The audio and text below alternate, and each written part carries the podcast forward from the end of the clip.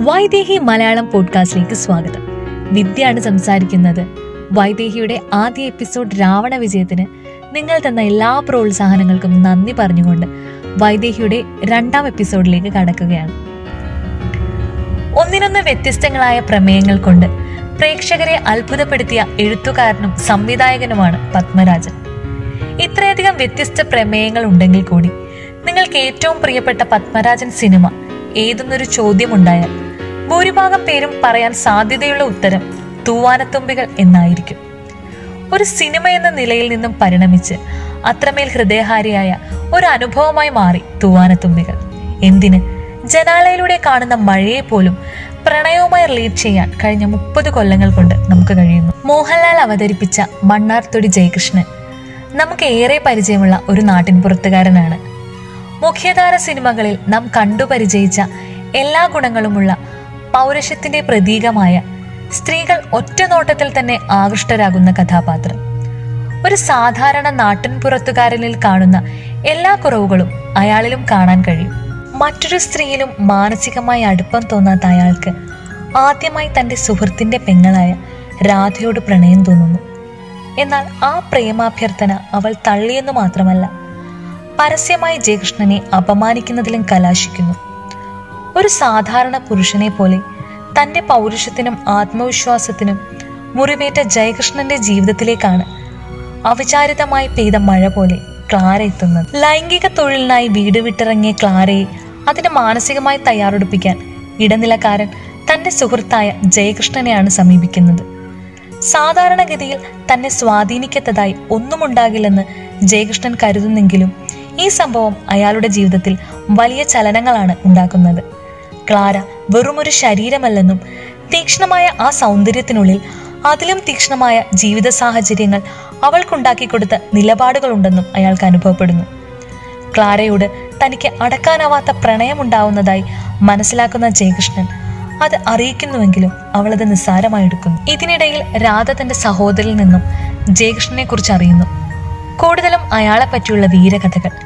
ജയകൃഷ്ണൻ താനാൽ അപമാനിതനാവേണ്ട ആൾ അല്ലായിരുന്നു എന്നുള്ള തോന്നലും കുറ്റബോധവും രാധയിൽ അയാളോട് മതിപ്പുണ്ടാവുകയും പിന്നീടത് ഇഷ്ടമായും വളരുന്നു.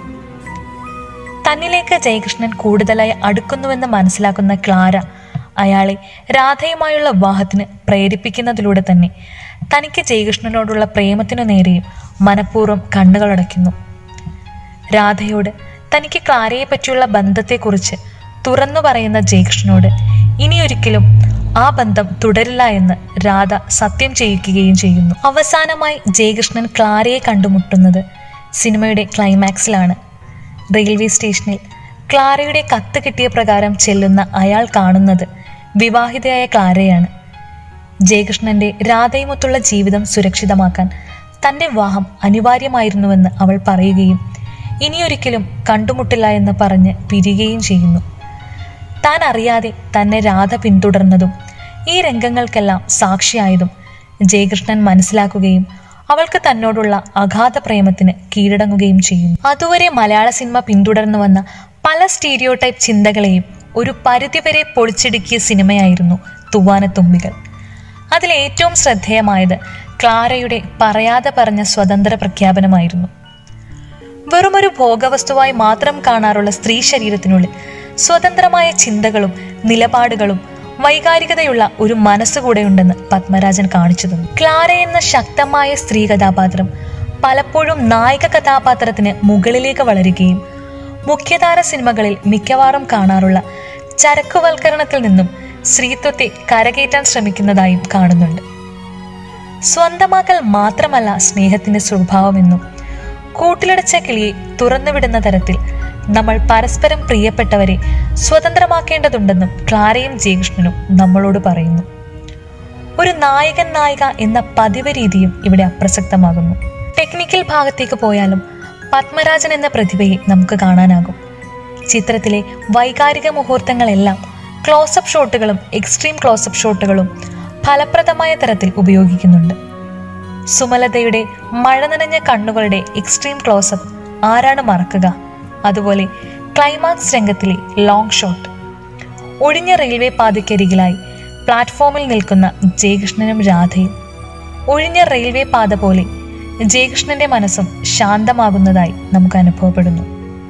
ജോൺസൺ മാഷിന്റെ മാസ്മരികത പശ്ചാത്തല സംഗീതവും എടുത്തു പറയേണ്ടതാണ്. ക്ലാരയുടെ സാന്നിധ്യം എപ്പോഴെല്ലാം ഉണ്ടോ അപ്പോഴെല്ലാം പ്രേക്ഷകർ പ്രണയാർത്ഥമായി പെയ്യുന്ന മഴയുടെ സാന്നിധ്യവും അറിഞ്ഞിരുന്നു.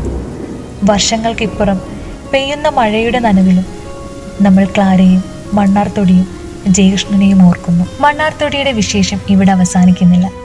അടുത്ത എപ്പിസോഡിലൂടെ ഒരു കാമുകന്റെ ആസ്വാദനക്കുറിപ്പുമായി ക്ലാരയെയും ജയകൃഷ്ണനെയും നിർത്താതെ പെയ്യുന്ന മഴയും അടുത്തറിയാം. വൈദേഹിലൂടെ. It's me Vidya signing off